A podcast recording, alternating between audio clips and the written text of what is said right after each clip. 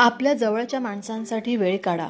नाहीतर जेव्हा वेळ मिळेल तेव्हा जवळ माणसे नसतील. संवाद का महत्त्वाचा आहे? आताच्या या धावपळीच्या आणि अतिवेगवान जगातून संवाद नावाचा शब्दच जणू हरवून गेलाय. माणसा माणसातील संवाद आता खूपच दुरापास्त गोष्ट झाली आहे तुम्हीच आठवून पहा बरं मागील काही दिवसात तुम्ही कोणाशी मनमोकळेपणाने बोलले आहात का? मोबाईलवरून गप्पा सोडून हा? कोणाजवळ हसून खेळून मनातल्या भावना व्यक्त केल्या आहेत का? कोणाच्या गळ्यात पडून मनातलं दुःख मोकळं केलं आहे का? काही अपवाद सोडले तर बऱ्याच जणांचे उत्तर नकारार्थी येईल. याचे कारण काय? तर विलुप्त होत जाणारा संवाद आणि एकमेकांना समजून न घेण्याची वृत्ती. प्रत्येकाला वाटतं की मीच मोठा. मला कोणाची काय गरज आहे? दोन पैसे फेकले की पाहिजे ते माझ्यासमोर येईल. मग मी कशाला कोणाच्या जवळ जाऊ?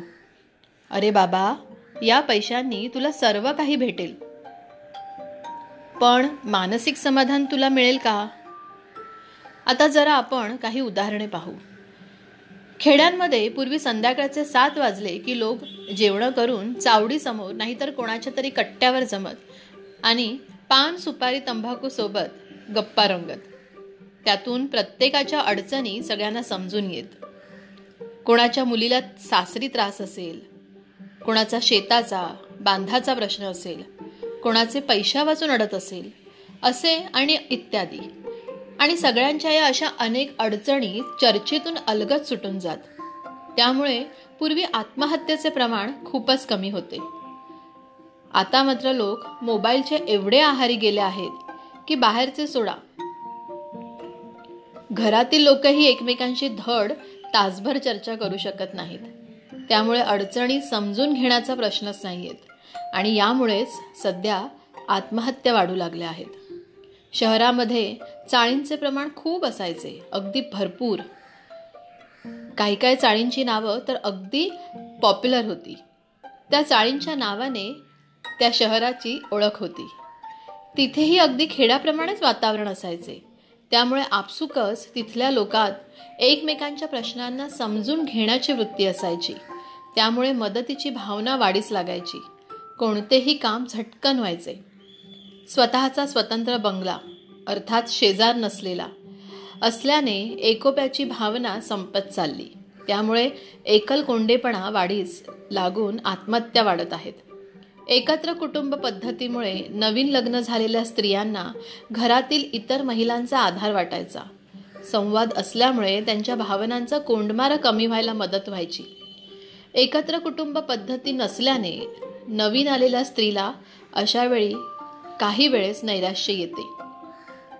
एकत्र कुटुंब पद्धतीमुळे संवाद असायचा आणि त्यामुळे घरावर आलेले कोणतेही संकट आर्थिक असो वा इतर कोणते अलगद दूर व्हायचे. पण आता एकत्र कुटुंब राहिलीही नाहीत आणि तशी होऊ शकत नाही. पण त्याच्यामुळे संवाद मात्र बंद होता कामा नये. कारण जिथे संवाद थांबला तिथे सगळीच अडचण झाली. सगळ्यात महत्त्वाचे कारण हेच की स्वतःवरती आलेले संकट दूर करण्यास जवळचे असे कोणी नसते. त्यामुळे संकटाला घाबरून व्यक्ती स्वतः तर जातेच पण काही वेळेस अख्खं कुटुंब संपून जाते. मला वाटतं या सर्वांवर एकच चांगला उपाय आणि तो म्हणजे संवाद साधणे. मी कोणी मानसोपचार तज्ज्ञ नाही की कोणी डॉक्टर नाही. वरील सर्व मते ही माझ्या स्वतःच्या निरीक्षणातून मी मांडलेली आहेत. आणि आज प्रत्येकाला संवादाची गरज आहे. आई मुलीमधील संवाद वडील मुलामधील संवाद भावा बहिणींमधील संवाद जावा जावामधील संवाद अगदी शेजाऱ्यांबरोबर असलेलाही संवाद कधी कधी सुखद आठवणी किंवा हक्काचा धीर देऊन जातो. मित्रमैत्रिणींचं नातं मैत्रिणी मैत्रिणीचं नातं ह्या अशा संवादातून बऱ्याच गोष्टी उलगडतात बरेच प्रश्न सुटू शकतात.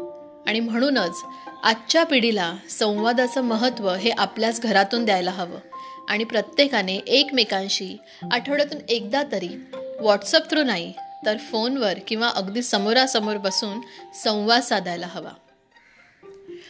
वाचन प्रीतल देसाई आणि लेखन भूषण कौसल्या मडके.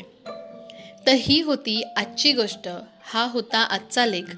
मी प्रीतल आणि माझ्या प्रीतल व्हॉईस ह्या चॅनलमध्ये मी तुमचं सगळ्यांचं खूप स्वागत करते.